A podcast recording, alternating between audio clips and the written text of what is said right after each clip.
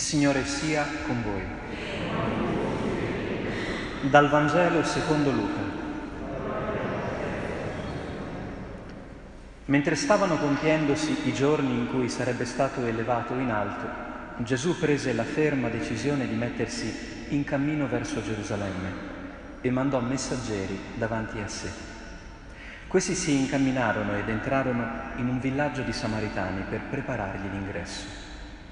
Ma essi non vollero riceverlo perché era chiaramente in cammino verso Gerusalemme. Quando videro ciò, i discepoli Giacomo e Giovanni dissero, Signore, vuoi che diciamo che scenda un fuoco dal cielo e li consumi? Si voltò e li rimproverò e si misero in cammino verso un altro villaggio.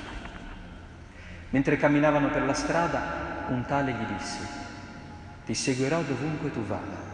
E Gesù gli rispose, le volpi hanno le loro tane e gli uccelli del cielo i loro nidi, ma il figlio dell'uomo non ha dove posare il capo. A un altro disse, seguimi.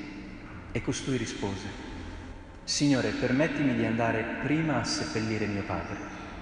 Gli replicò, lascia che i morti seppelliscano i loro morti.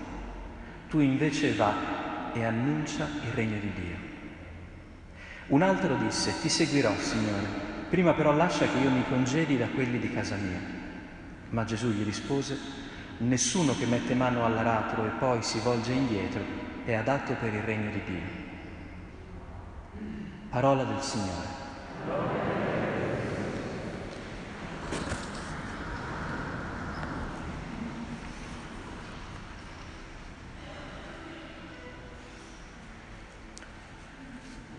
Questi ultimi anni che abbiamo vissuto, che non serve certamente ricordare che cosa ci hanno fatto sperimentare, possono un po' averci preparato il cuore a questa bella liturgia della parola sul tema della libertà, perché di limitazioni ne abbiamo vissute tutte tantissimo in questi anni e forse è stata un po' per tutti l'occasione di renderci conto, un po' come una doccia fredda, che forse liberi come pensavamo di essere, in realtà non lo eravamo.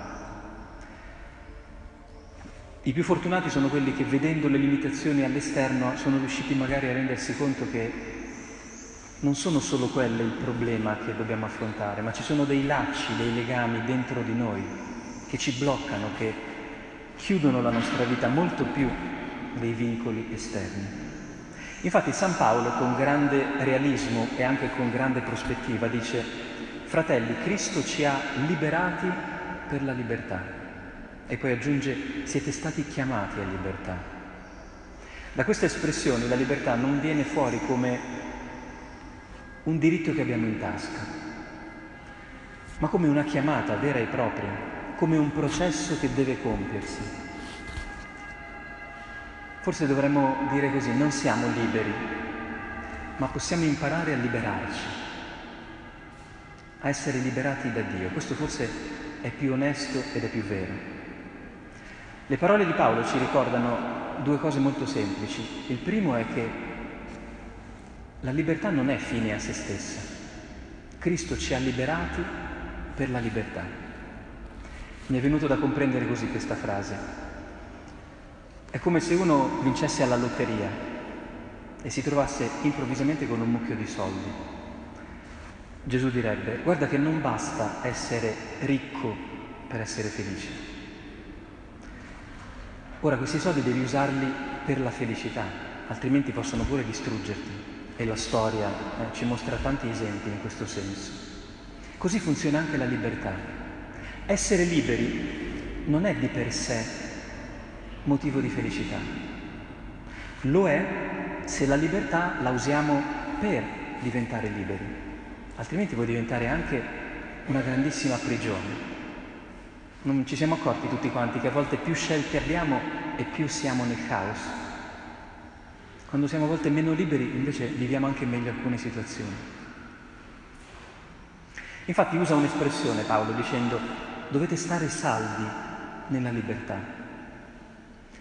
È come se la libertà fosse un piano scivoloso da cui possiamo cadere da un momento all'altro. Dobbiamo imparare a rimanerci con saldezza nella, nella libertà, non darla per scontata, non pensare che è qualcosa che abbiamo sempre disponibile. Allora ci aiutano i due racconti, il primo della prima lettura e poi il Vangelo, a capire un po' meglio come si fa a essere liberi e cosa implica. Nella prima lettura abbiamo ascoltato questo profeta Eliseo che improvvisamente si vede piombare un mantello addosso da parte dell'altro profeta Elia. Era il modo con cui a quel tempo un profeta investiva un altro uomo di questo carisma della profezia. Ebbene, quando Eliseo si accorge che la sua libertà si è improvvisamente dilatata, perché adesso può fare anche le profezie, fa una cosa molto importante. Prende i buoi con cui stava arando il terreno, li macella e dà da mangiare ad altri. Ecco, questa è la prima traccia di una libertà autentica che si compie. Noi non siamo liberi quando facciamo quello che ci pare, ma quando di quello che abbiamo tra le mani facciamo un dono per gli altri. Questo è il segno che siamo autenticamente liberi. Certo, noi fra un po' non vediamo l'ora eh, di mettere eh, il, il nostro muso ma- al mare, in montagna e farci qualche giorno di riposo e questo è sacrosanto. Ma la libertà che il nostro cuore desidera non è tanto quella di poterci fare un po' gli affari nostri, ma di poter amare un po' di più. Lì siamo felici, lì siamo veramente liberi. Allora dovremmo sempre verificare la nostra libertà a partire da quanto riusciamo a condividere con gli altri. Quando di quello che abbiamo riusciamo a fare oggetto di condivisione, quello ci certifica che siamo davvero in un cammino di liberazione.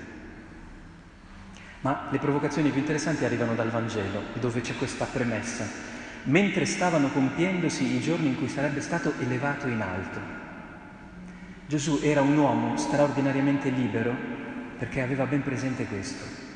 La vita è un cammino di elevazione. Noi stiamo andando in cielo, non stiamo andando a morire, non stiamo andando a perderci. Se perdiamo di vista la traiettoria del viaggio, smettiamo di essere liberi immediatamente. Ebbene, in quel momento Gesù sta andando dritto verso Gerusalemme perché sa che Gerusalemme è il trampolino verso il Padre si dice che letteralmente indurì il volto per andare fino in fondo nel suo viaggio.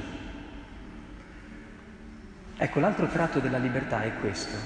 Una persona libera è la persona che è capace di indurire il volto rispetto a quello che desidera vivere. Non si perde in troppi rivoli laterali, va dritto verso il desiderio del suo cuore e soprattutto non chiede ad altri di pagare il prezzo della sua libertà, come invece pensano di fare i discepoli. Ci sono questi samaritani che non vorrebbero far passare Gesù, no? E Giacomo e Giovanni dicono, Gesù, mandiamo giù un bel fuoco e li arrostiamo tutti? E Gesù dice, no. Io ho indurito il volto contro le mie paure, non contro gli altri. Questo è l'altro tratto che caratterizza un'autentica libertà. Mai contro nessuno, ma tutto contro le paure che ci impediscono di andare fino in fondo in quello che desideriamo vivere. Una persona libera è una persona che ha smesso di brontolare per le circostanze che tanto sono sempre sfavorevoli, ma in ogni situazione cerca di chiedersi come faccio a fare un passo verso la direzione che il mio cuore vuole prendere, senza prendersela con gli altri. Infatti ci sono tre risposte che Gesù dà a delle persone che gli chiedono no, di essere libere come lui, che sembrano un po' delle rispostacce e vale la pena invece di capirle bene. Il primo tizio che finisce sotto il tritacarne della schiettezza di Gesù è questo. Un tale gli dice, ti seguirò dovunque tu vada. E Gesù dice, lo guarda in faccia e gli dice, guarda che io non ho dove posare il capo. Cioè se mi segui per, perché pensi che farai una vita tranquilla, cioè che stando con Dio la situazione è sotto controllo, dimenticatelo. Seguendo Dio il controllo lo perdi. Perché questo significa essere liberi. Non tenere tutta la realtà nella mappa della nostra comprensione, della nostra previsione, della nostra progettazione, ma avere fiducia che stiamo seguendo il Figlio di Dio verso il Padre, verso il regno dei cieli. Il secondo si sente dire da Gesù, seguimi. E costui risponde, permettimi di andare a seppellire mio padre. E Gesù dà una risposta terribile, lascia che i morti seppelliscono i loro morti. Perché Gesù risponde così? Perché vuole liberarci da un'altra trappola, l'illusione di seppellire le cose morte. Noi non finiremmo mai di fare questa operazione, di sotterrare le prove della morte che abbiamo accumulato durante la vita, cioè le ferite, i traumi, le cose che sono andate storte fosse per noi passeremmo la vita a cancellare le foto sbagliate. Gesù dice, ma se fai così, quando vivi? Se passi il tempo a seppellire, lascia stare, annuncia il regno di Dio, c'è la vita, c'è la risurrezione. Questo è l'altro tratto che contraddistingue la libertà cristiana. Noi non guardiamo più la morte, ma guardiamo la risurrezione, guardiamo la Pasqua. I morti li seppelliamo, facciamo il pianto, noi cristiani celebriamo i funerali, ma poi voltiamo pagina. Non passiamo il resto della vita aggrappati alla tomba di chi è andato via, perché sappiamo che chi è andato via è nel Padre, non è scomparso. E allora camminiamo in avanti. L'ultimo, ti seguirò Signore, prima però lascia che io mi congedi da quelli di casa mia. Questa è l'ultima grande illusione con cui noi restiamo un po' schiavi delle nostre dinamiche, congedarci da mamma e papà, dalla nostra storia, salutare eh, la mamma e il papà. Anche questa è un'operazione infinita. Che cosa vuol dire fuori metafora? Che se noi pensiamo di avventurarci nella sequela del Signore, cioè nella vita adulta dei figli di Dio, avendo risolto la nostra storia, non partiremo mai. Noi possiamo essere liberi oggi, anche se siamo un po' ammaccati e pieni di cose che abbiamo ereditato dai nostri genitori, perché ormai abbiamo un altro padre che è il nostro punto di origine. Noi possiamo imparare a vivere ormai guardando Cristo, che ci mostra il Padre. Lui ci genera a qualcosa di nuovo che i nostri genitori non ci hanno potuto dare, ma noi possiamo imparare a vivere. Questo è l'ultimo tratto che contraddistingue la libertà autentica. Alla fine della seconda lettura Paolo usa un'espressione che, se volete, riassume un po' tutta la caratteristica scomoda di questa libertà di cui abbiamo parlato. Sicché voi non fate quello che vorreste. È la cosa più antipatica che si possa dire a uno che sta desiderando la libertà. Fai il contrario di quello che ti viene in mente. Ora non significa negare la nostra sensibilità, però potremmo darci questo consiglio a vicenda. Nei momenti difficili, quando ci accorgiamo che il Signore ci sta chiedendo di amare, di crescere un po' di più, proviamo a fare il contrario di quello che ci viene spontaneo. La metà delle volte ci azzeccheremo, faremo la cosa più bella, quella che volentieri non faremmo, ma che facendola ci accorgiamo che ci fa sentire più al nostro posto, ci fa crescere ci fa diventare più liberi. Chiediamo al Signore di illuminarci il cuore in questo tempo estivo e di farci scoprire che la libertà è un cammino esigente, ma è anche la cosa più bella e più vera che il nostro cuore desidera.